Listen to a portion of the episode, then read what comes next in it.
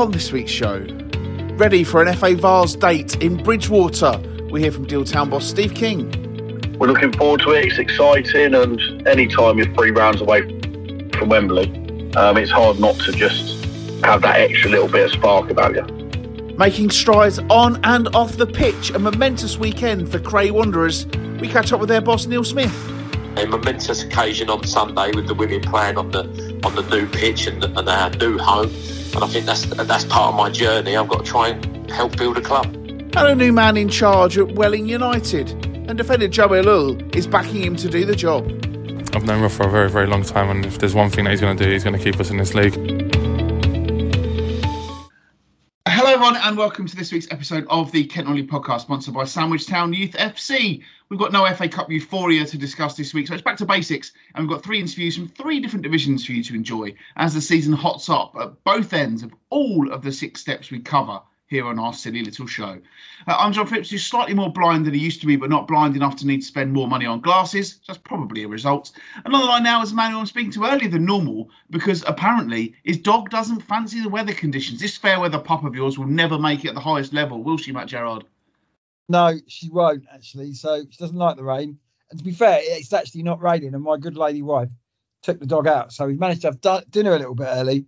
And at quarter to eight now, kick-off time, normally we are recording the pod. And also, um, I've got terrible eyesight, John, and I did buy a new pair of glasses. Have I mentioned I've got those but by varifocal ones now? Oh dear, that's bad times, isn't it? But yeah, but uh, you won't notice that. But that's easier for me because I, I, I was struggling to actually read anything. But If my watch, I've got one of those um, Fitbits, so I was reading, look at the watch, but I couldn't actually read anything on the screen. But now I've got these super glasses, I can actually read that. It's always handy if, when you can see, Matt. That's always a good thing. Uh, yeah, the long distance was fine. Anything short, so I couldn't actually read read my phone unless I put it four miles in front of me, which is an old man thing, or or take my glasses off, which is pretty pointless to actually read my phone. So, but that, but again, uh, um, eyes are something that can you can never they will deteriorate. Even everybody who's got 20/20 vision at 20 will have always have the same issues. So apparently, according to my optician. So I mean, it literally, it has gone from I think a minus point minus one point two five to a minus one point five zero. Um, Did you want to know what mine is? Go on. Minus 6.5 and minus seven. Wowzers! So I have You are blind. I am very blind, yeah. Very, very blind. So um since I was a kid. Well, how did you start wearing glasses? Well, when I was when I was young, so I've got a lazy left eye, um, like her out of TLC. Um, and At least um, yeah, eye, at least the left eye Lopes. yeah, that's sure- I knowledge. think she, yeah, there you go. Is that Um, what she is that what she was called that? I think so. Yeah, I think it is. Uh, I'll double check that in the background while I'm uh, boring. What song did she have? That Waterfalls was their big one, wasn't it? Waterfalls. I mean, uh, that I'm glad to say that was such a terrible rendition Yeah. that I won't have to try and see if I can, uh, if I have to uh, get that, uh, get that. What cleared does she do now. Lisa Left Eye Lopes? Um, well, given that she died in 2002, not much, did- mate. Um, oh, dear. decom- decomposing, I would suggest, is her. What happened to her yes. then? She died in a car crash, I think. She was only 30. Oh, right. Um, Yeah, she was. Uh, well, right. she was driving a rental car in Honduras, uh, swerved to avoid a truck, and then hit a car, and then went down um, a slope. So very, Oh, very sad story. Um, but yeah, But her she. music Um, holds on to people because I can remember who she was. well, absolutely. Um, but yeah, it must have been something to do with her eye. But anyway, I digress. Um, I have got a lazy left eye. So when I was little, for a, for a time, they made me wear a patch, so I looked like a pirate. Uh. Um, and then uh, I didn't have to wear glasses until I was about, I suppose, in my teens. I had to wear them for reading, and then I got given some. And it sort of went up a bit more, and then I've worn them pretty much solidly since I was about 25. Uh, and yeah, the, the last couple of times I've, I've been- never known you without glasses. Exactly. The last couple of times I've been to the opticians, it's been like, no, there's no real change. This time there was a little change. I said, but it's literally just um, so that reading stuff is clearer, and it is a minimal difference. But um, when I am rich, I might get myself some new glasses. But for now, these ones are doing the job. And I mean, I've had Would you ever get your eyes years. done, scanned? Well, uh, No chance. No bad chance stories about that. Do you know anybody who's Oh, done that? I, I couldn't imagine anything worse than having like Lazy, seeing. lazy. Oh, ah, no, no, just no. Um, Do you know anybody who's had that done? I don't think I do actually. No, the, the, I the- know with my lazy eye, there is a surgery they can do where they pop your eyeball out. Uh, apologies if you're eating your breakfast while you're listening to this, um, and sort out the things behind, which I also don't fancy. Um, but they basically said to me that for the last few years they've just written off my left eye, and I've just got a balance lens in my glasses. Um, but they've said to me if anything ever dr- drastically happened to my right eye, then I could have the surgery and they'd fix my left eye. So I'm actually not too bad. Um, so yeah, my, my vision. ha- Having heard your prescription, I'm absolutely fine. I'm I'm living the dream, mate. Yeah, yeah, I've got terrible, terrible eyesight. But there you go. Got used to it. So I'm, I'm just used to wearing glasses, or I don't wear my lenses that much. Occasionally, I do wear them on, when I'm watching the going at a match. I'll put my lenses on because they are a little bit clearer distance wise, so I can rather than constantly looking at my phone. Well, as I said to you before we started recording this show, and I'm gonna uh, I'm gonna say it again. I only wear my contact lenses when I'm going for a night out and I want to look sexy. Right. So yeah. So there Read you into that what you will. Yes. Hello, hello, Fiona. no, but it's uh, it's it's it's like it's You, do you, you had to pay. How much do you have to pay for your, your check up there? 35 quid, so not Do, too do, bad. do, do, do your work pay for that? Oh, do you know what? I didn't think about that. I bet they bloody would have done. They would do. Yeah, they've got to. yeah. Ah, balls. Oh well. No, you go go to them, get the sign a form. You can claim that on your expenses, mate. Boom. Okay. I'll, yeah, I'll, I'll look into that. Yeah, good news for everybody. Yeah. Um, but yeah, no, it's uh, it's good. Like when I wear my contact lenses, final thing on this because it's really boring. Um, I only have one lens because, as I say, they've given up on my left eye, so I literally just have one contact lens, which has made joining any sort of contact lens scheme or anything like that absolutely impossible because I actually broke the computer system at an optician's uh, because I only wanted one contact lens rather than two. So there you go. Uh, anyway, it's boring, John, but I think this is quite educational. I didn't know you could. Was that? I take it it was throwaway lenses. Yeah, uh, one day, one day disposables. Yeah. Yeah. Um, I, I mean, I, Is it? It say that's- more you s- boring. well, do you know what? Last week, uh, a regular listener of the show, uh, who I'm sure you'll know, uh, he said to me his feedback on the show was that the, it was just terrible the first 20 minutes. Uh, you know, great, great opening segment. He said, but I think he was being sarcastic. Um, but yeah, no, it's, Again, it's, it's interesting. you could have everyone we don't talk about these it. things enough. Yeah, absolutely. Well, my, Do you reckon yeah do you reckon that'll be interesting? Put a poll out. How many people fast forward to the interviews and don't listen to us drivel? And me I saying, don't, I don't, I don't want to know. Don't take this away from me, Matt. Don't take this. This is this is the highlight of my week. because just 10 because we, we probably should have put in 43 minutes. You can say if you tweet us, we will buy you a pint next time we see you or something like that. Uh, Ooh, what's that? What they're called when you put them in a film? Uh, Easter eggs, Easter eggs. Yeah, very topical. We're only, we're only it's, well, nearly it was. It's um Pancake Day Tuesday.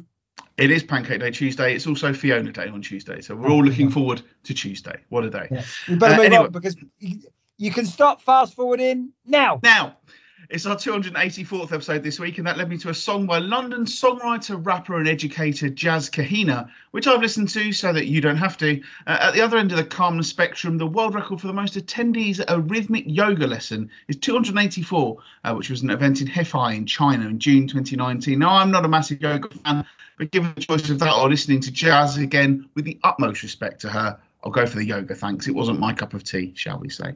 Uh, let's, yoga. I, I used to go to yoga. Didn't I? Didn't I? Yeah. I? you love a bit of yoga, don't you? I brought a mat and everything, but then Did you wear a basically it ended when we had that radio show, and I've never been back since. Yeah, oh, well, that's only been.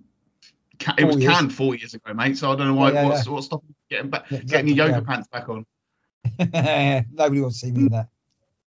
No, you're right. But if you if you take your glasses off, you won't be able to see yourself anyway. Exactly. Anyway, let's get on with the show. Well, we've been revelling in an amazing FA Cup run with Maidstone technically two games from Wembley. Uh, the Big Arch is also the dream for Deal Town, the last team standing in the FA Vase from our county. They head to Bridgwater, who are third in the Wessex League, for their last 16 clash on Saturday afternoon. And they're still the last Kent club to win the Vase back in the year 2000. Uh, they also have the small matter of being involved in the mother of all title races in the Southern Counties East League beating Tunbridge Wells 3 0 on Saturday to stay firmly in the mix. I spoke to boss Steve King earlier today and I started asking about that win over Wells. which came on the back of a dramatic late draw against title rivals Faversham. I'm really pleased with, with the performance and the result on Saturday. I think Tunbridge Wells was a, a game we marked down as a sort of like a danger game, one that people expected to win, but we knew it'd be difficult.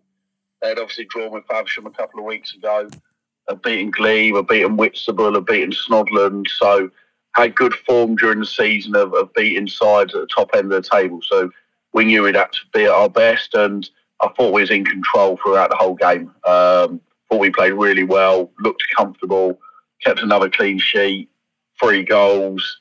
Um, so yeah, it was a great afternoon. Um, obviously, we say bounce back after Faversham. Um, obviously, the, the, last ten minutes ended up being disappointing, but I think a draw on the night was probably a fair reflection, and um, that certainly wasn't an awful night for us, even though it didn't end um, as we wanted to. So, all in all, it, it, was a pretty good week for us. I guess what I was saying with that was is is not necessarily the, the result, but possibly the manner of it, because you know a lot of people looked at that game against Faversham and thought, "Oh, Deal would, would clear with a few minutes to go," and then and then you got pegged back. But and and you know a big game, but you've got to look, look back on those two games with Faversham. We're pleased with how you did.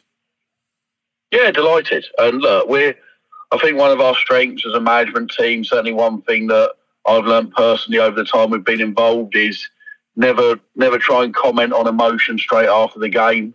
Um, I always sit down the following morning, watch the game back, and, and make a judgment based on what actually happened in the game rather than your emotional view of it. And obviously, it was very easy straight after the game to be gutted. I mean, they scored twice in the last eight minutes. Obviously, had the sending off. Um, but when I actually look back, looked at our performance over 90 minutes, looked at the chances that both sides had throughout the game, I think a draw was a fair result. So we spoke to the lads and we said, look, let's not be disheartened. I mean, if we'd been 2 0 down and got back to 2 all, everybody would have been over the moon. But ultimately, it was it was the same result. Um, we always do that. We go game by game and we, we try and take the emotion out of football when we analyse. And um, yeah, we, we were pleased, obviously, then to go and win the game Saturday. And I think in hindsight, if you'd offered me four points at the start of the week, I probably would have taken it. I know you famously say you don't look at the league table. When, when do you start to look?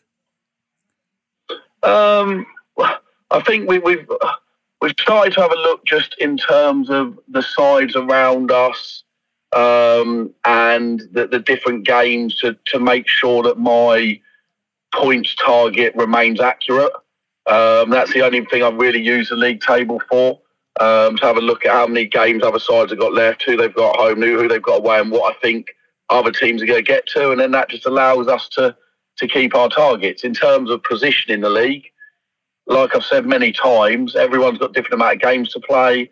Some have got loads of home games, some have got loads of away games, some have got lots of games against teams in the bottom six, some have got lots of games against teams in the top six. And we we've got our points target still, and that's what we're aiming for. And if we get to our target and we don't get promoted, that then somebody's gone on an absolutely unbelievable run, and and fair play to them.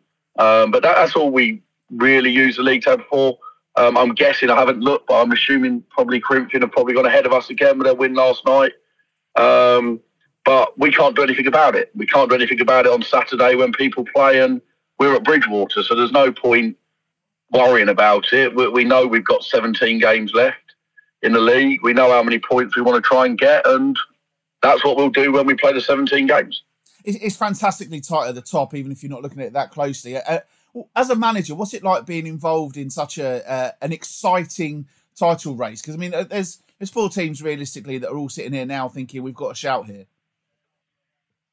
Yeah, it's brilliant, isn't it? I think I think that the league, the league this year has been probably the best it's been. I think the introduction of the playoffs has helped.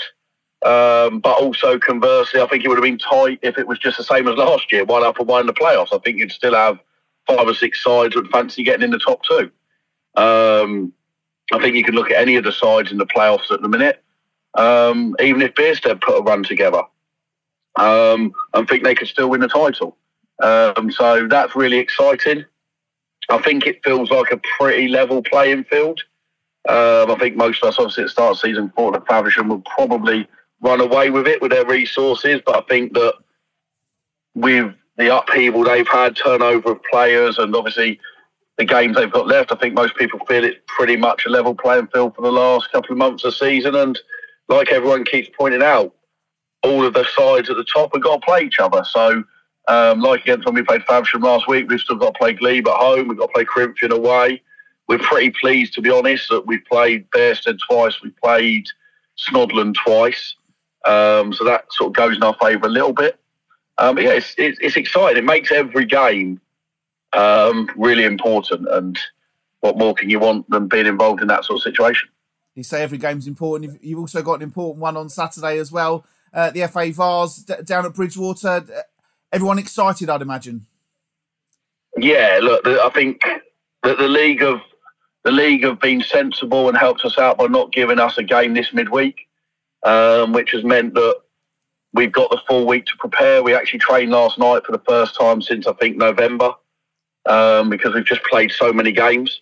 Um, so it was nice to get in and train um, and to just have a week where we can focus on it. Because look, it's, it's arguably the, the biggest game for a football club in in 20 years. You, you, could make that argument.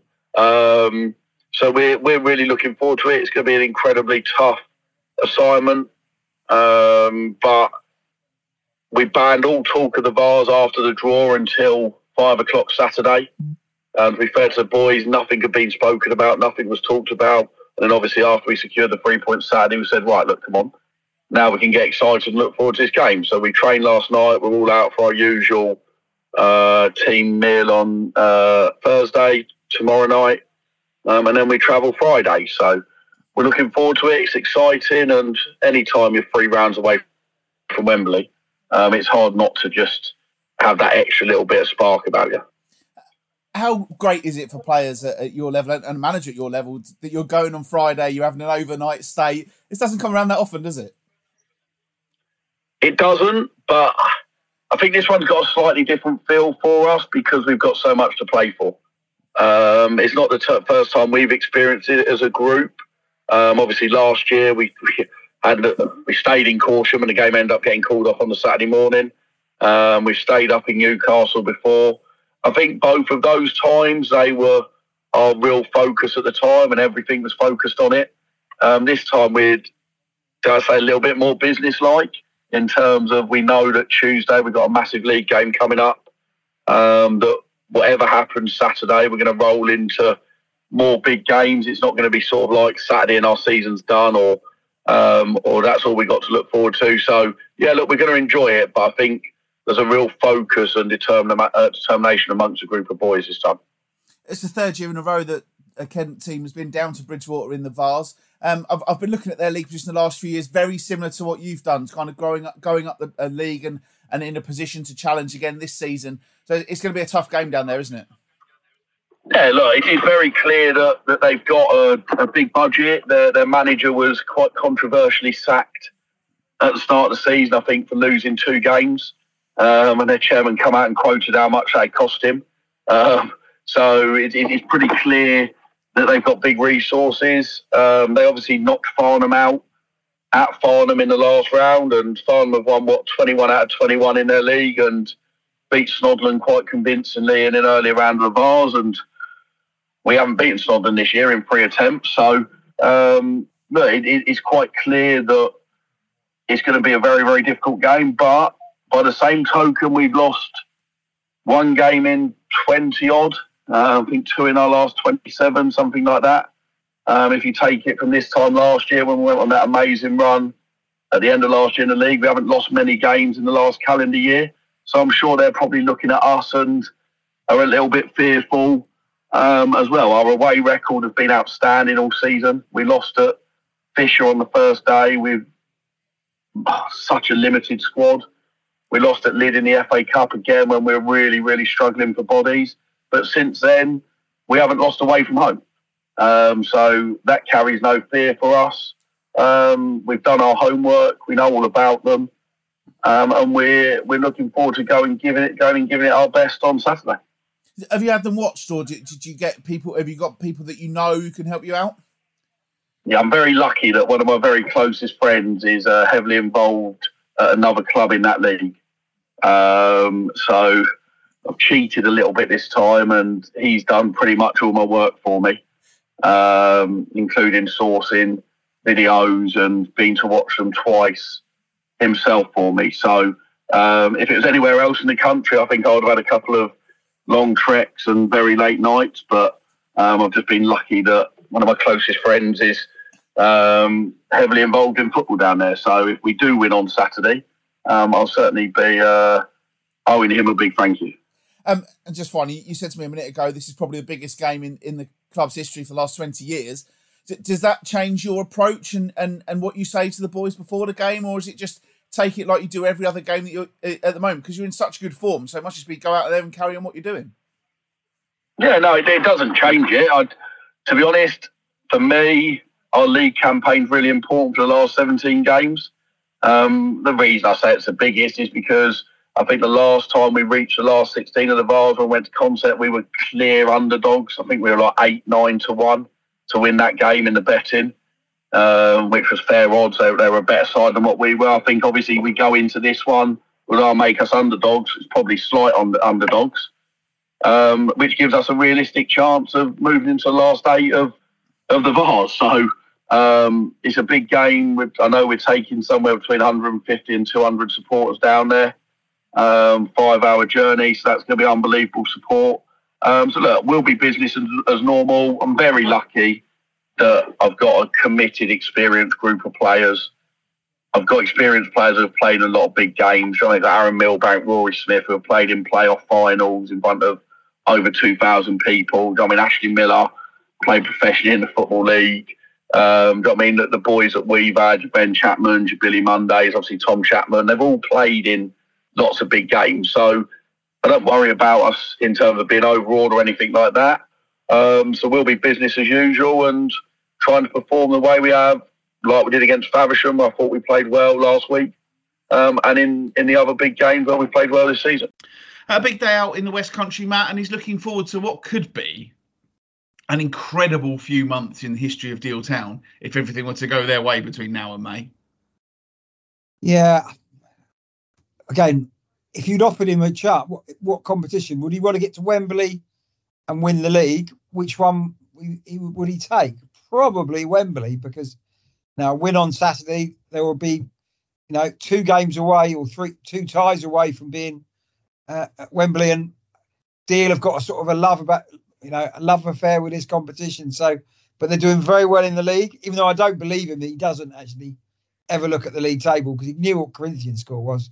And I'm sure if he's looked on that, he's looked at the league table. So, yeah, I think um, it's a difficult one. Bridgwater, they played Taunton, who I saw at the weekend, and in a Somerset Cup, and they lost on penalties to Taunton. So I presume Bridgwater is it, it could have been. Is it the worst tie they could have got? Is that right? As in, good teams. There's yeah, they're, they're, really good. Well, they're, yeah, they're they're not too bad. And as as Kingy said there, you know, the thing is that that win that they had, you know, the, the fact that they beat yeah. Farnham, who've won every league game this season in the Combined Counties League, uh, Premier Division South. So they'll be coming up next year into into step four without a shadow of a doubt. And they beat Snodland comfortably. So that that I can see, you know, that sort of well, you've beaten my rivals and everything like that. But then if you want to look at it that way, Maidstone United are, are better than loads of teams in the championship. So yeah, yeah. you know, you can't look at it uh, too too much into it. But yeah, it's a, it's a tough place to go. Um, third year in a row that a Kent team has had to go down to Bridgwater. Um, you know they've got a decent budget down there, as as as Steve has said there. Um, they've got good pedigree, and as I said to him there, looking at their league positions the last three or four years, the parallels between Deal and Bridgwater are, are, are quite real. Actually, I think they're you know they're probably on a level. Um, I think it's going to be a good tie. You know, if, if it was a bit closer, I probably might have considered going, but it's a long way to go. Um, but it should be a really good game, and all we can hope is that that Deal can pull it off. Yeah, we've seen Cray Valley get to Wembley. There's no reason why Deal can't. Again, disappointing start to the season, but their form since then has been good. Good result against Tunbridge Wells. Um, I don't know who Kingy's mate is, who, who lives down in the West Country. I don't know if we know him or he's from the Dover area, but He's done his homework. King, he'll do his homework. Hopefully, the weather's not going to play a factor. And They're going to go down there and it'll be cooled off. But I think okay, I don't know much about Deal, Bridgwater, but I do a lot about Deal, and they'll be desperate to get a result in this competition, and they'll be well prepared, and they've got firepower, which could make a difference against the side from there. And this is where the FA Vase we take the Mickey out of it early doors, but this is where it really turns into an excellent competition. I never take the Mickey out of FFRs. I think it's absolutely fantastic. We take the Mickey out of some of the places that I So, think yeah, that the go never heard of But, but again, But these it is a double-edged sword. The, the, the problem is for for Dealtown, and I actually said this to Steve when we finished recording. I said to him, the problem is you don't want to be in this vase next year, and you probably don't want to be in it ever again because of where they are in the league. And and the the real issue comes for these teams in that you get to the stage where if you're in the FA Vase, that becomes a massive thing. But also you've got a title race on your hands and you're aiming for promotion. And with the two places going up, you know, there's a big opportunity for teams to th- this year for, for Deal to get promoted. And it's one of those things. You say, would he pick Wembley or promotion? I genuinely don't know which one I'd pick. You know, I think Cray Valley did both, didn't they? Um, and that's that, that that's the dream because you can't afford to to let the league's campaign slip. But also, this is a once in a lifetime opportunity. You hope to get to Wembley. You know, it's such a difficult quandary.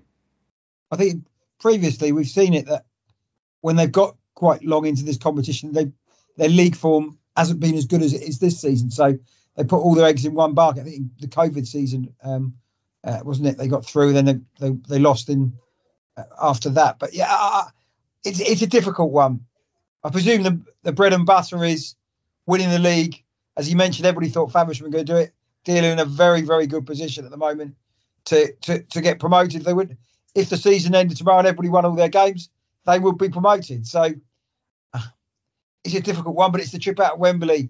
It's 23 years or whatever it was, 24 years after you've done it before, and further love affair with this competition. So I suppose if you said to him, yeah, probably Wembley, but maybe we'll take Wembley and then we'll win in the playoffs as well. But it's a, it's an interesting one for them. But fingers crossed. Again, I think they're always a bit unlucky, deal as well. They never seem to get much home draws over the last few years. They always seem to travel, and it's a shame that they can't um, have a home tie. Absolutely. Uh, the Hoops, as Steve King suggested, did drop to fourth in the SCEFL table on Tuesday night after Corinthians win know over that, though. He doesn't. Uh, to give you the full picture at the top, though, Glebe still lead the way with 56 points from their 28 games. They're two ahead of Faversham from the same number of matches. Uh, Corinthians have got 53 points from 25, and Deal have got 52 from 23. So they've got five games in hand on the leaders, and they're just four points behind. Sorry, Kingy, didn't mean to spoil that for you. Um, it's so tight up there, isn't it, Matt? Yeah, Bearsted um, four, won four out of the last five. They came up from nowhere. Whitstable, again, you look at it, Deal and Corinthian are going to be this, the side there, but somebody's going to be disappointed in this when they think they've got a chance to win the league. They're going to have to go in the playoffs and lift themselves. I still fancy Faversham in the long run to get promoted, either it's playoffs or winning the league. I think it's going to be tough to win the league. They're relying on everybody else to drop points. But again, that could happen when sides start playing each other. So yeah, it's a really good, intriguing league this one this year, and um, and uh, probably always does a job this SCEFL. But this year with the extra playoffs, definitely the most exciting since we've been involved in the, in the pod.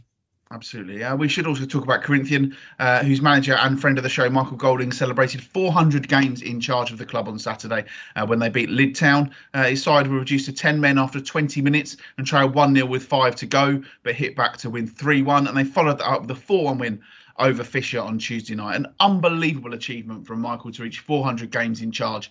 And you've got to say, Matt, he is doing an unreal job this season, isn't he? Yeah, maybe he's playing under the radar. I think at the start of the season he said that it will be tough for them after last season's relegation. He's brought a squad up, 400 games, very good.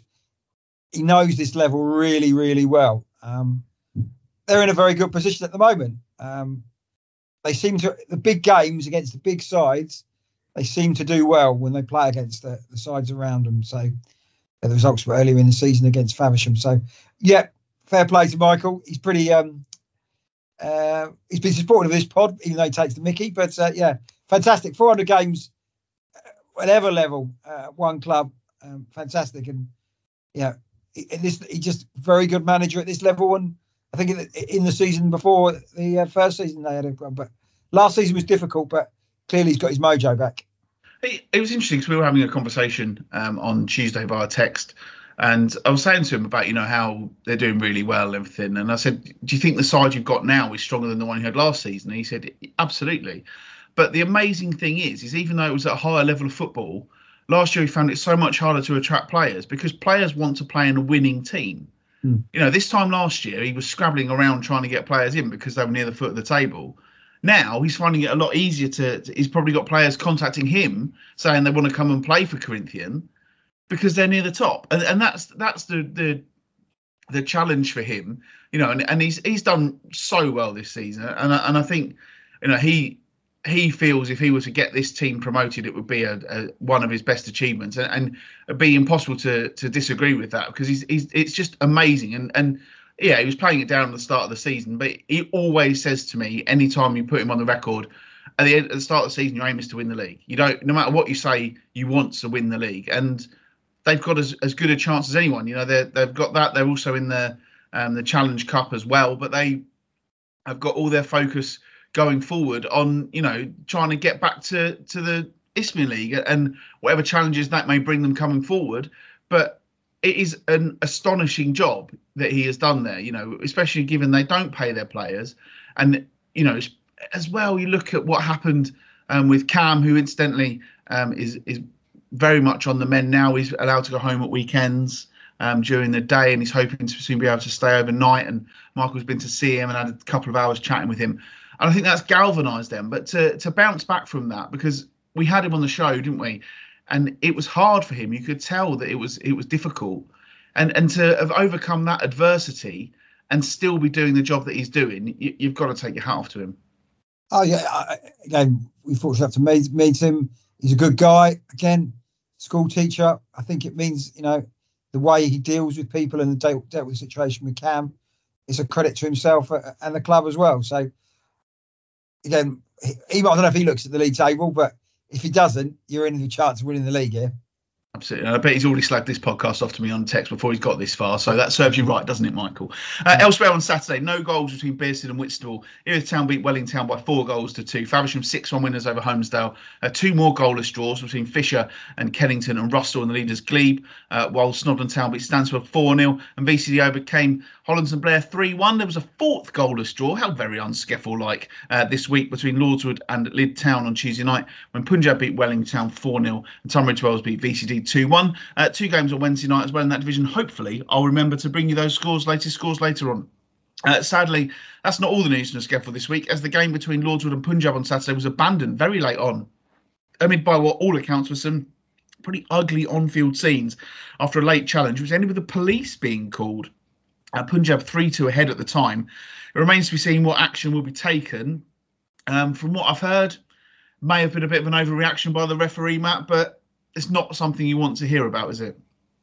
No. Uh, so was was there a melee? Is that the best way of describing this? I believe so. Yeah, I believe I believe there was a melee, and, and someone called the police. It was it was it, that it was like that. And I mean, that, I don't know. It seems a bit over the top to me. I, I believe five police cars turned up, which is quite impressive, um, given their uh, in this day and age. That is impressive. Absolutely, but yeah, it's it's just it's it's not something you want to to be involved in, is it? And and you know, I'm sure.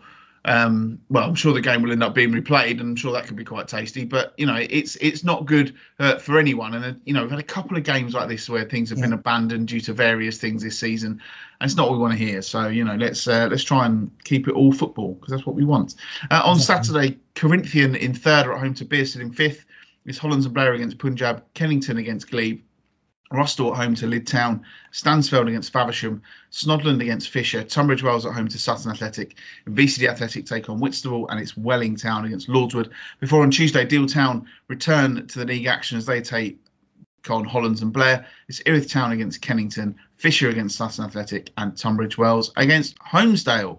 Uh, in the SCEFL First Division, was a hat trick of 2 2 draws at Bridon Ropes against Meridian VP, FC Elmstead against SC Thamesmead, and K Sports against Forest Hill Park. Uh, Larkfield and New Hythe beat Faversham Strike Force 4 0. It was 1 1 between Lewisham Borough and Greenways.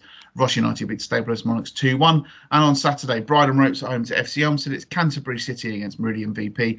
Faversham Strike Force take on AFC Whyteleafe Forest Hill Park against Staplehurst Monarchs. It's Greenways against Larkfield and New Hythe. Rochester United against Croydon.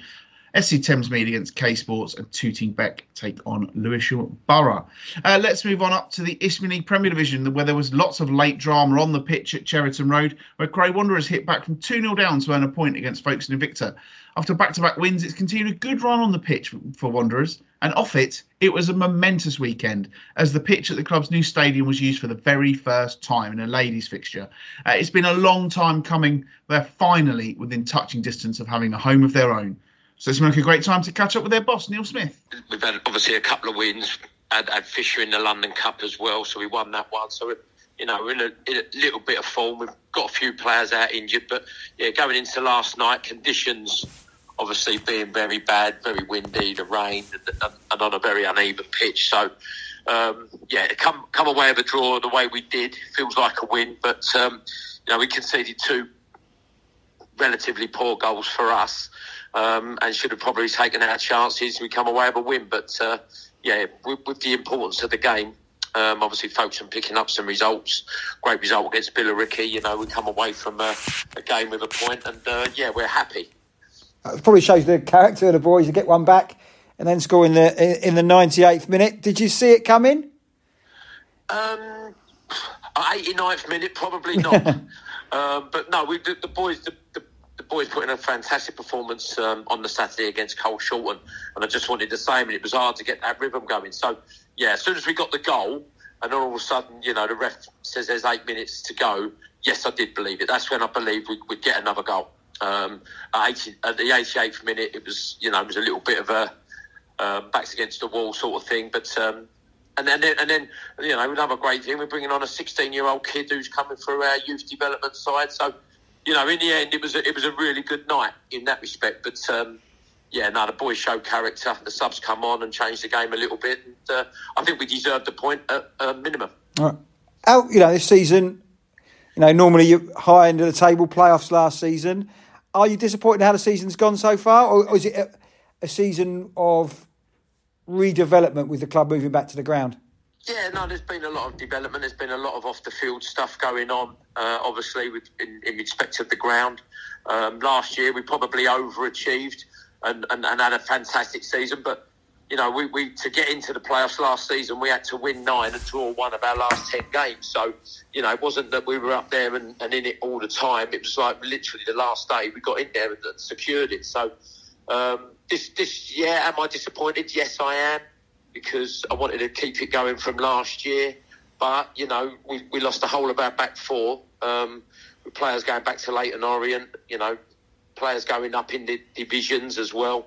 Um, so it was always going to be a big ask to go and find a team. And, you know, I, I brought in players that um, I sort of knew from my time at Bromley. And, it, you know, they, they're, they're having to acclimatise to uh, the division. That, you know, it is a tough, tough division. You know, it's relentless.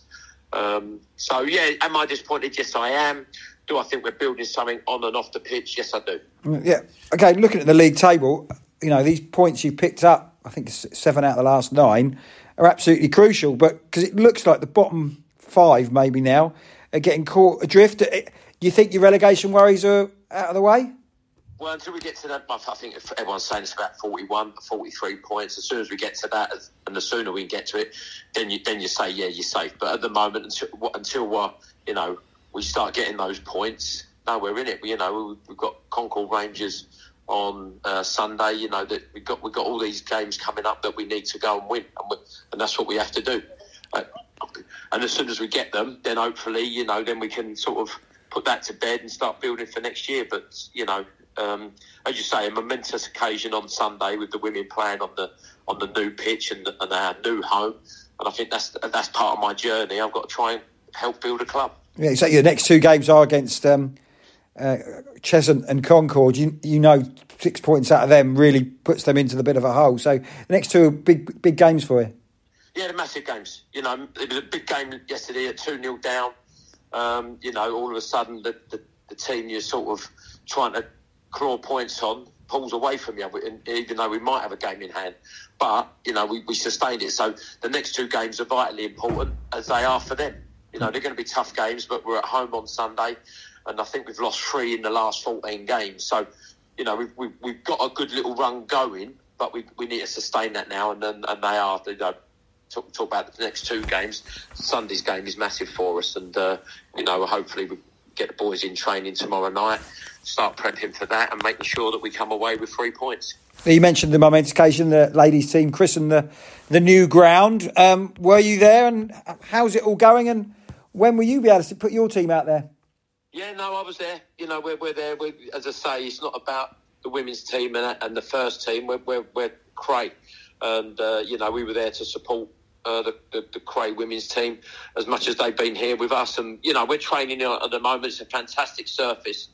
Um, one of the best I've played on. And, and as I say, as as you're sort of training and playing on them, they're, they're still building around you. So there's a lot of work to be done. Um, you know, fair play to all the owners to get it to this this stage. I know a lot of people were doubting it when I, you know, when I walked in. That won't happen, but they've been as good as their word, and you know, and it's it's been a pleasure to to see it being built on a daily basis. Do, do, will you be in there before the end of the season, or I don't know if you can actually move grounds halfway through the season, or how will it work? Is it just? Um... No, we, will we, be, we'll be at Bromley until the end of the season, and uh, hopefully, once the you know the, we've still got to go through the, the, the grounding regulations and getting that all ticked off uh, before we can say, yeah, we're playing there next season. But, you know, the way things are going at the moment, I can't see there being a problem. But, you know, I'm not in that sort of game. But, uh, yeah, we'll, we'll, be, we'll be training here um, and getting prepared for it. But, you know, our first game will obviously be pre-season, looking to play on there for, for next season in the league. I presume, you know, saying look at the facilities around, um, training on this, that gives you a bit of a base as well, and players will want to come to the club. absolutely, you know, it's, it's not just the players; it's the supporters. You know, they, we got we got a lot of houses around here that probably didn't know about Cray because they're living in, you know, because we're playing at Bromley or wherever they were playing beforehand. But you know, now we can get out into the community. We can offer it to the, the local schools and, and, and, start building a little rapport with the local um, people that are around here and, and, and, give them something to come and support.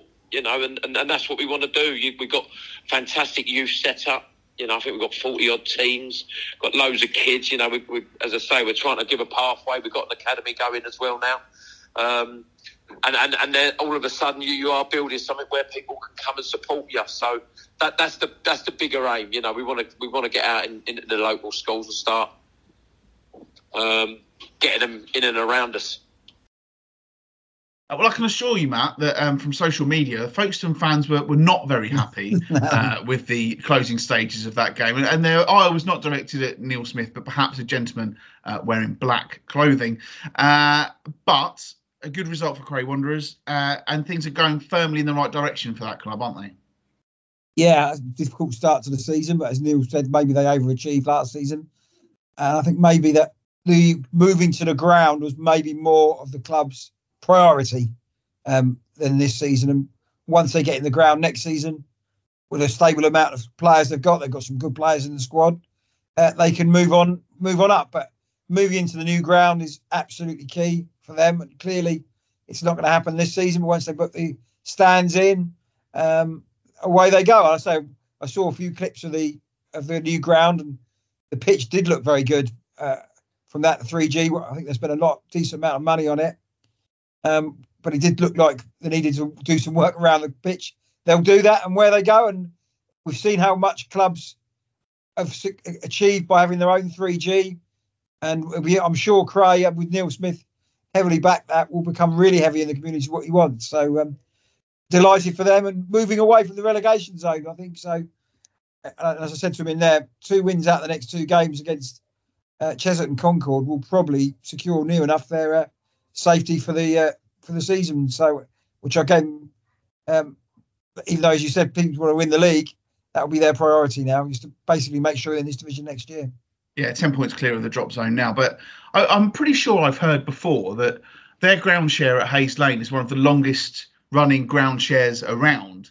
I mean, it's been at least what 20 years, isn't it? They've been playing. Oh, I've, se- I've, seen them get promoted, Craig. There, probably back in the day. It must be 2005, something like that, probably. Right, so, so a long time ago. Yeah, probably, um, yeah, fair play to Bromley to have them there. And Bromley will probably be sad to see them go, but delighted for them. And I'm sure we've seen how well Bromley have reacted off the pitch as well as a club that Cray can take some of that on board and just be just as success, successful as them because they've got a manager who, who's definitely um, the right manager for the club, and let's hope they can do well in the community and go go from strength to strength. Yeah, I think it's been 1998 wow. uh, that they moved to uh, to, to Hayes Lane because they had problems with floodlights um, at their old place. In, in 2008, they wanted to, to they announced they were going to move. I had plans to move to a stadium near Orpington, uh, which was rejected unanimously. Uh, and then in it was October 2014 that they signed the contract to buy Flamingo Park. What what, what is there before? What would you know what's there before? I don't know much about it.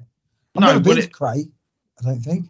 No, but yeah, so they it's, it's, always been a sports and leisure place. But yeah, right. they, so they they ten almost ten years ago they signed the contract for that. And I remember in our very first season of doing this podcast, so what 2017, uh, 18, I went to a game uh, up there. I think they played Hythe and won four one, uh, and spoke to the chairman and, got to know about their ground plans. And it's amazing, you know, that here we are, what six years on that firstly we're still doing this bloody nonsense and people still yeah. listen to it but secondly that they've actually done it you know yeah. and and i think what what neil smith said there about you know being able to do your own um you know having your own base at, at an area you know sidcup is not exactly um, a place where there's lots of other football going around at the moment so it's a good opportunity for them to really make a ha- make a home for themselves and the, the benefits of that you know and if they can go into next season and have a good start to the season then there's no reason why they can't just push on and on and on. And it's about, you know, it's 15 miles drive from Hayes Lane, so people will still be able to go who've enjoyed watching them at Hayes Lane. But I just think they're cracking into a whole new area, and you know, ultimately, catchment areas is, what's big. They're in a congested part of the of the county, but there's still room for them to grow, and I think people will will get on board. They've got a good manager, as you say, they've got some good players. If they can go in next season and start well, the world's their oyster. Well, I, I, I, think that's absolutely, and I'm sure they market the club well. Um, I think even though this is a Kent Non-League podcast, I think that uh, is their thing. They're the oldest club in London, I think it is. So they can market that well. People will come as well. It's a new ground. So again, exciting again. We were a little bit concerned about them earlier in the season when they were struggling a little bit, but I think they lost their first six or something ridiculous. So um, turning the corner um, and exciting times ahead for Cray, and we're always happy for Neil Smith because he's such a nice guy. He really is, and uh, their their postcode of their new ground is BR7, so that to me puts them in Kent. Uh, that is, if, if people are new to this show, that's how I decide what teams we cover. It's all about your postcode.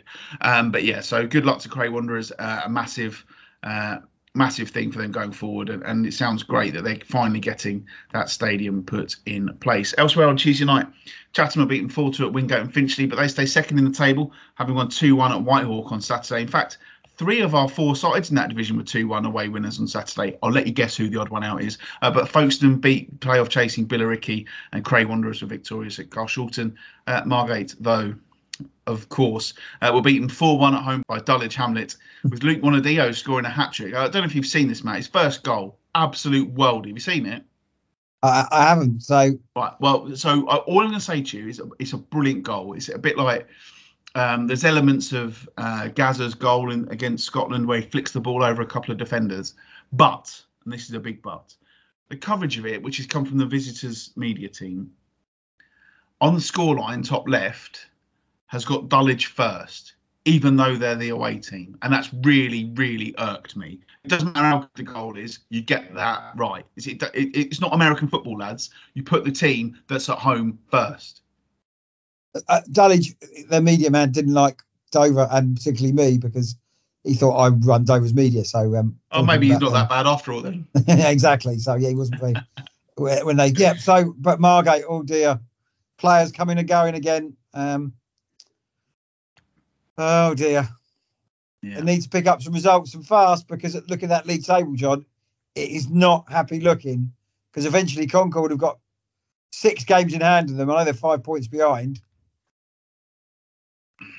Margate sleepwalking to relegation here. Well, maybe not sleepwalking, but because the fans aren't particularly happy. I know some of them are criticising Mark Stimson, giving him an 18 month contract, saying maybe they would like him out now. Um, but they need to turn their corner and fast. They really do, and well, they need to turn it this week uh, because we're about to hear there's a Kent derby on Saturday as they go to Chatham, who are Yeah. second, uh, Folkestone at home to Potter's Bar, and as we've already heard, Cray Wanderers host Concord on Sunday. But there's only one of our four teams involved in midweek, and if you want to look up in the picture dictionary six pointer, you could probably find the badges of Cheshunt and Margate who play on Tuesday evening at Cheshunt. It's about the third time they've tried to play this game. But that is a huge game because if one of those teams are to win that, they're opening up a gap on the other one, aren't they? That, it's it's probably four teams are going down out of five here. And and I suppose one thing you've got to remember is teams above may have problems, so you want to get as many points as you can. But ideally, you need to finish above that line, and Margate probably cannot afford to lose that game at Cheshunt uh, on Tuesday. Well, yeah.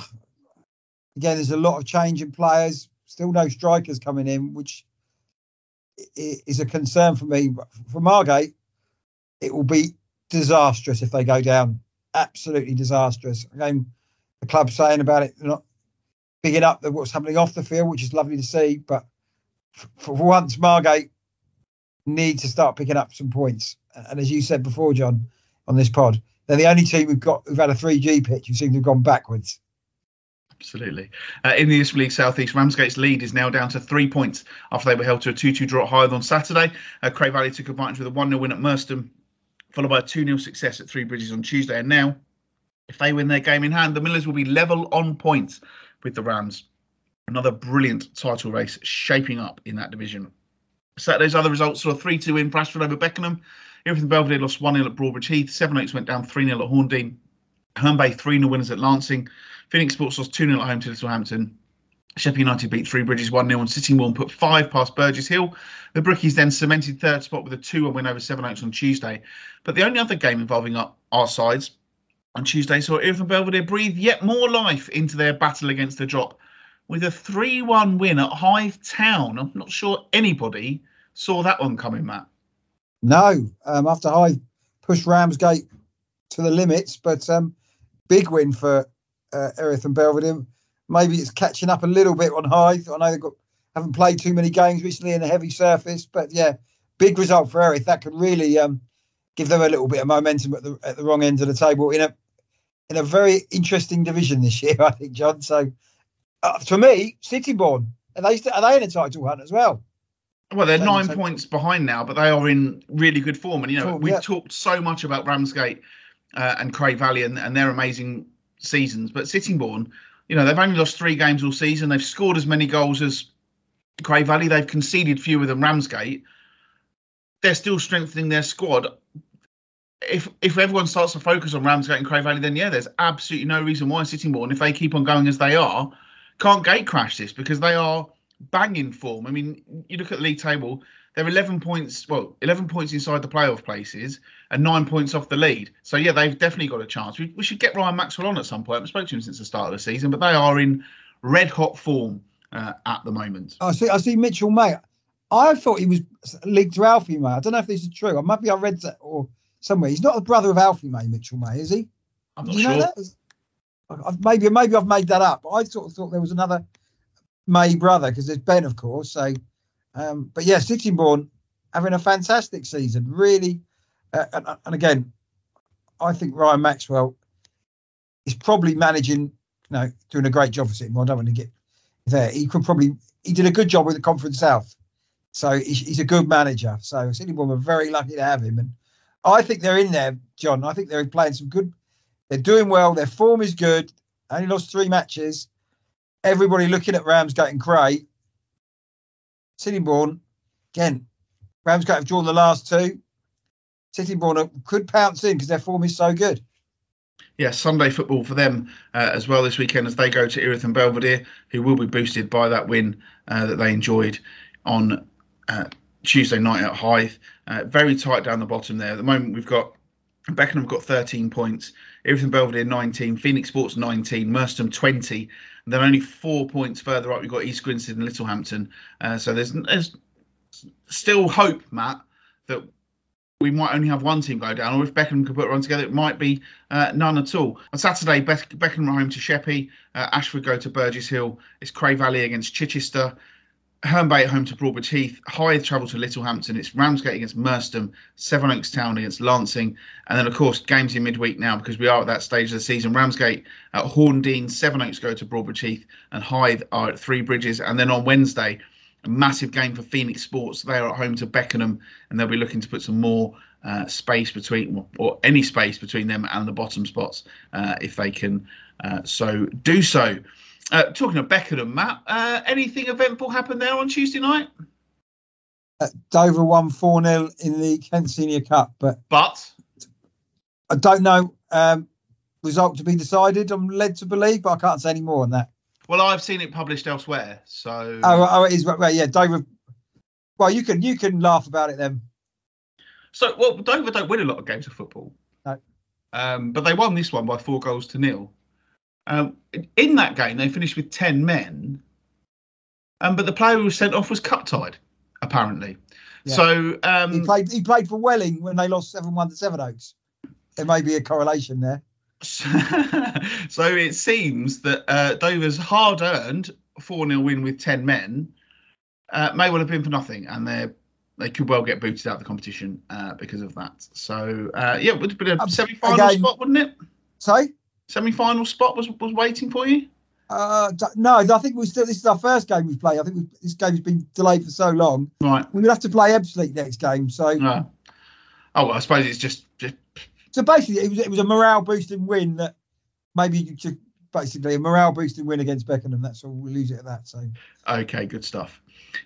Let's move on up uh, to the National League South and our third interview uh, of the week. It's been all change at Welling, uh, as we as we discussed last week with Rod Stringer coming in. Uh, he drew nil nil in his second game in charge on Saturday at home to Taunton when three points would have really really opened up things at the bottom of the table.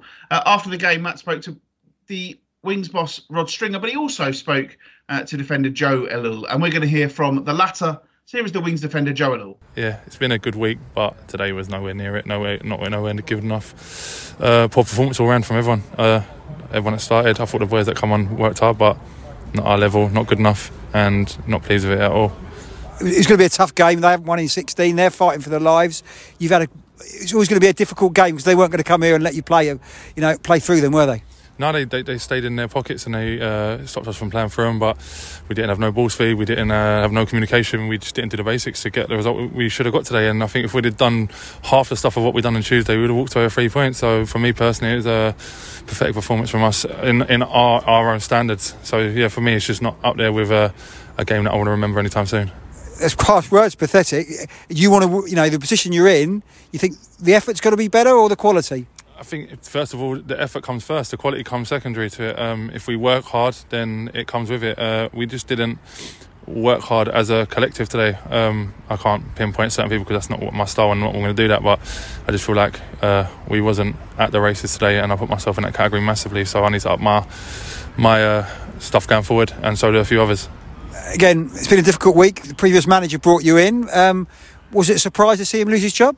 Uh, yes and no. Um, difficult one because the club have made a, a decision and gone with that, and we're now here with new gaffer Rod, and that's it. There's nothing more for me to say on the management matter. That's down to the club, and that's their job to make decisions like that. My job is uh, to try and help the club get results to keep us in the uh, national south. Have you worked with Rod or you known Rod before? I've known Rod for a very, very long time, and if there's one thing that he's going to do, he's going to keep us in this league. Um, he's very What's his strengths? man management. He's he's not uh, silly when it comes to the coaching side of things either. He's got that in his locker, but um, he just knows how to get the best out of people. And how do you do that? Get the best out of people?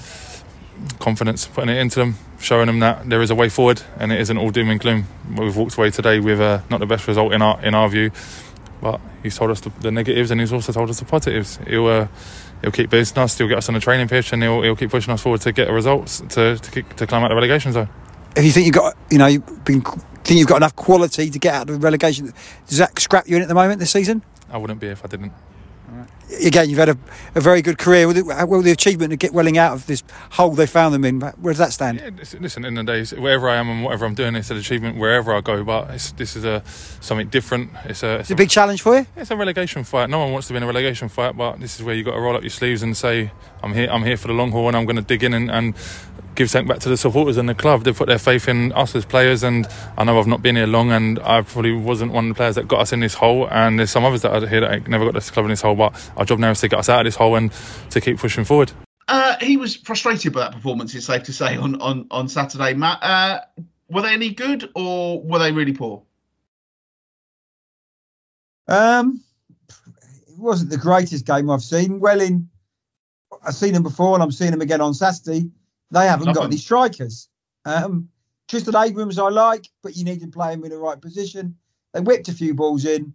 Nobody there to put the ball in the back of the net. So, I, I, Rod Stringer, who's a bit of a character, I have to say, nice to meet him, but um, he's clearly going to get rid of some players and bring some in. Joe Ellul was pretty critical of players he wasn't going to name, but clearly he was pointing in the right direction in that direction. So um, just goals would be a concern for me from a Welling point of view. Um, and I don't know how seriously they will take the uh, FA Trophy game against Barnet. A because some of their better players, including Joe Ellul, will be cup tied and Abrahams will be um, suspended. So um, they weren't as bad as um, Joe was making out, but maybe he's got higher standards and he feels they should be winning matches. So uh, just goals, mate. There's no goals in that team, I would say. Well, we've got two teams in the drop zone at the moment, Matt. Uh, did did Taunton's performance give you any hope that they can get dragged into it? Um, I thought they had a couple of good players, good striker, held the ball up well. Again, they didn't have a shot on goal to the 90th minute when Welling were down to 10 men, um, and probably had the bit, could have, should have scored. And The keeper made a couple of really good saves for for Welling, so um, they had a bit of bit of spirit about them. Taunton. Um, now that Truro are going to be playing at their ground, there might be some extra money for them, so they might be able to utilise that money. So Will Truro at Taunton go down? Um, I would say no. Okay, there we go. We've heard it from the horse's mouth. Put all your money So on the Taunton to go games down. man, it still doesn't look good for our, for, the, The for the bottom bottom four. four. I would say in that division. No, except they've played more games than anybody else. That's the that's the big problem, isn't it? Yeah, yeah. So yeah, I would say, well, you still somehow feel Eastbourne have got loads of money, haven't got a bit of money that they'll maybe try and spend their way out of it, and then that does cause a few problems for the teams above them, including Dartford. Absolutely. Well, Dartford were beaten at Farnborough on Saturday uh, when Dover were beaten 3 0 at Braintree. Uh, Tonbridge Angels beat Chippenham 2 0. But team of the week in that division for us, of course, our FA Cup heroes, Maidstone United, who beat the leaders Yeovil 2 1 uh, on Saturday and then followed that up with a 3 2 win in a thrilling game. Uh, against Torquay United on Tuesday night, when probably some of their ears were on uh, what was going on, what used to be called the Ricoh Arena. I think it's called the CBS Arena now. But anyway, that's where Maidstone. No, it's not Highfield Road. Um, that's where Maidstone will be going uh, in the next round of the FA Cup uh, on Monday, the 26th of February, live on the TV, uh, which is exactly what they deserve. But at the moment, they're third in the table and looking pretty good there as well, aren't they? I have to say, uh, if I was the, you know, it was very easy for Maidstone players to, you know, relax on their laurels. Got another big game coming up, but shows the the quality of the squad and the job that um, George Elokobi's got into those players. Beating Yeovil, no mean feat. They're going to win the league, and beating Torquay as well. The big hitters in this division, along with Maidstone themselves. Yeah, really good performances. A cracking goal from Sam Corn. Who, John, if we were giving out non Kent non-league player of the season, Got a bit of probably. Sam Corn would be way in front. Would you say? Absolutely. I mean, his, uh, his impact on Maidstone has been Great incredible. player, yeah. Yeah, he's done. He's done brilliantly. Uh, this weekend, Maidstone are at home again against Hemel Hempstead Town. Uh, Dartford head to Bath. Uh, Tonbridge Angels against Yeovil, and uh, Dover go to Worthing. Good luck there, lads. Uh, Welling, as Matt has said, are in FA Trophy action as they take on Barnet. Uh, so we'll look forward to that one. And Bromley, uh, the 2022 winners of the aforementioned FA Trophy, are also in FA Trophy action. They are at home to Aveley, so they'll be looking forward uh, to hopefully making it through again and continuing their Their form's progress. not good though, Bromley, is it? No, they've had a little bit of a blip, haven't they? I mean, obviously the they one- lost at Fylde, and then you know, they're yeah, it's it's it's it's tough for them at the moment, isn't it? Because you know they are well in the playoff places and a long way behind the leaders. Yeah, so it, the it's league, it's so- hard to to keep going. They lost home to Hartlepool on Saturday, having lost at Fylde uh, the week before.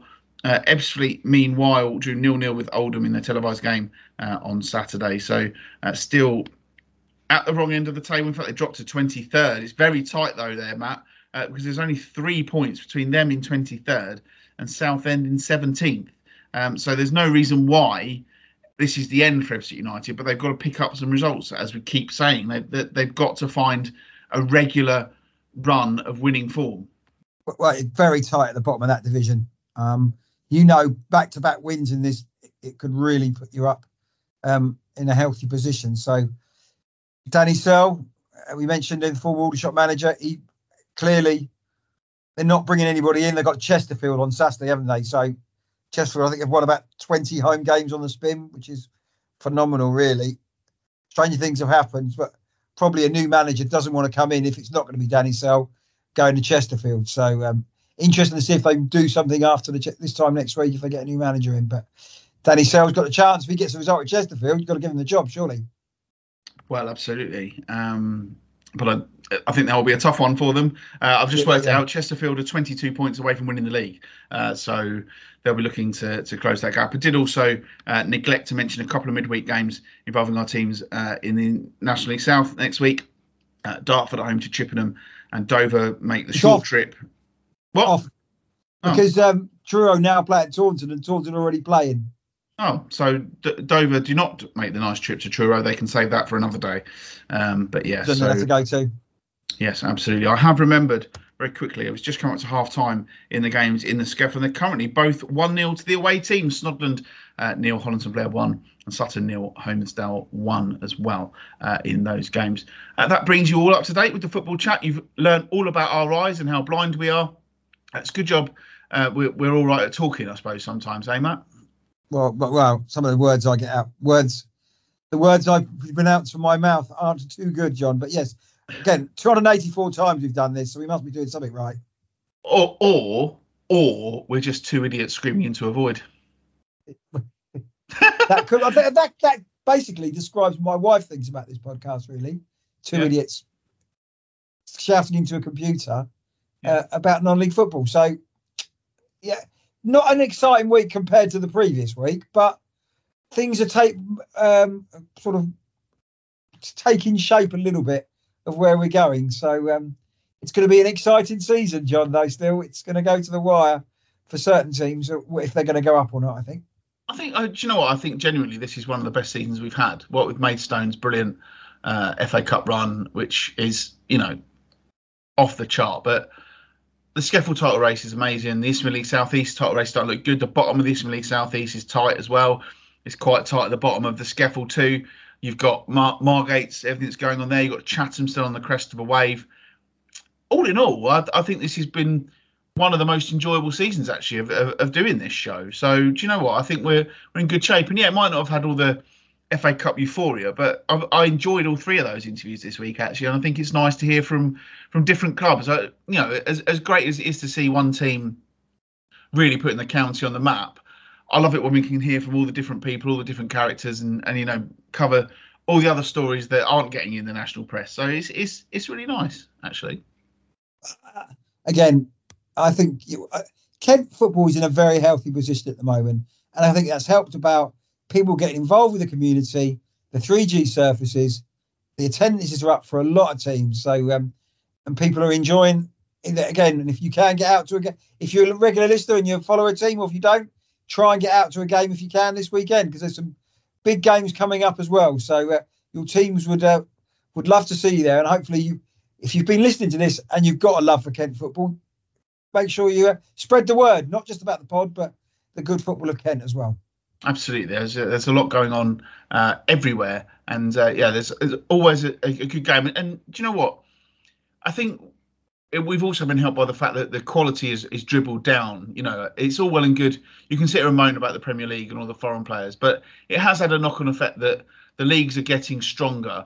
Um, and uh, I think it kind of reaches a bit of a bar when it gets to League One and League Two, where they can't maybe afford to pay. But then I think the National League is is a strong league now, and then that's filtering down to the National League South, and then players who would normally but that sort of level are filtering down to the Isthmian League, and, and, that's where it makes it really good. And you know, you can go and see some really good standard football in this division, in in this county. I mean, there are some stinking games doing the rounds as well. But I think genuinely that there is some really good football on display, and and you know you want to go and see close games of football and, and goals, you get that in the SCEFL. Yeah, absolutely. Uh, Again, the only, only- again, if you are, you know, Dover is probably out of all the teams we follow, John, probably the only team that hasn't progressed since COVID in some ways, have they? Uh, I think you'll find that some people in the Hartsdown Park area. Oh yes, Who true, yeah. But again, but they haven't gone anywhere. Dover, have, you know, yeah. It's again, Mark, yeah. Teams that are my closest two teams, John, are struggling a little bit. So, uh, but again, from a Margate point of view, yeah, just need a little bit of luck. I, again, calling for Mark Stimson's head is probably not the right one at the moment. But again, it's a results-driven business. He's got to start getting some results. And you look at it on paper, Chatham's going to be tough for them on Saturday, but if they go there and get a result, shows what they can achieve. So that that's a big game for both sides, I think. There, Yeah, definitely. game of the weekend, that one. Oh, big call. What about Deal in the FA Vase? Um, yeah, yeah, well, if it was in Deal, yes, but that's, if, it- was in Deal, but it's not in Deal Yeah, I know in you mean, Kent. yeah. That's the big game. Again, if Deal get to the quarterfinals, that becomes a massive story because you can dream of Wembley then. And then, a bit like Maidstone, there'll only be two games, two ties away from Wembley. Unbelievable scenes, absolutely amazing. Uh, what's been going on at the Gerard household this week? Anything exciting? Um, no, watching the Bear, John. Have you heard about the Bear on Disney? I've, I've heard about it. I've not Very seen good. it. Is it- Very good. Yeah, it's about um, a chef in Chicago who um, tries to turn around his brother's restaurant. Very good. Very sort of. My wife thought it's stressful watching it because it's a lot of shouting and you know you can see the stress in the kitchen. But very good. Quite dry humour as well. So yeah, we've, we've been enjoying that. So um, Why is it called the Bear? because it's just like his, his surname's Bears Bearsa, so that's what it is. And, he, and his restaurant is going to call the Bear as well. Okay, very good. But no, I Uh, would I would recommend that. Okay, I've not, I've not been watching much. Again, it's just work, work, work at the moment. It just feels like Don't get time to just sit down in, in front of the TV and, and do things. And, and you know, this week I've had the opticians and everything. It's sort of- Oh, and also, as already mentioned, it is Fiona Day on Tuesday, which everyone's looking forward to. Happy birthday uh, in advance, Fiona. do you have to Um, go double it up because Valentine's Day is the next day, or do you? Is it like if you were born on Christmas Eve, you think a bugger it, we'll just do it all in one day? No, I, I double up, mate. Of course I double up. Oh, You know, you, know, it's not her fault that she was born the day before Valentine's Day. no, that's true. No, she, she didn't choose it, did she? You know, it's, um, so it's, Yeah. it's one of those. She she gets looked after both. Tuesday and Wednesday. Well, abs- well, well, you won't be buying your, your wife anything for her birthday on Tuesday, will you? No, no, no. we, don't actually, we don't actually do Valentine's either, but I, if I might buy her a chocolate bar or something like that, just to sort Oh, show how much I love. There. Um, but I'll tell you one thing that's been playing on my mind this week. Well, first of all, I've been trying to buy wrapping paper, um, and I can't find any that's got the lines on the inside. I don't know if that's gone out of vogue all of a sudden, but that's a Oh. lifesaver for a man of my limited wrapping capabilities. Um, so I need to find some nice wrapping paper with that on. But also, this is the first birthday that I've ever had to buy a card for anyone who is my fiance. It's All the first time that Fiona has ever been a fiance on her birthday. Therefore, I would like to very much mark Moonpig.com. with a card which says to my fiance on it. Can I find one? Can I balls? I went into one uh, retailer and they had loads of Valentine's Day cards for fiance, none for birthdays. I'm like, All right. if these people are, are, are around to be Valentines, they have bloody birthdays as well. You know, it's it's, it's madness. It's it's madness, Matt. People don't understand the modern man, the challenges we face. It's not fair. Well, so yeah, I, Moonpig I- I'm or not, again, I'm one of these people who buys a card. Again, I'm not a big fan of spending money on cards because they just look at it and throw it straight away. So, um, yeah, just a misery, mate. Sorry. So, but yeah, you you do the the uh, um, mankind good by spoiling your girlfriend on her birthday and on Valentine's Day. Take, take Uh-huh. do one for me, mate.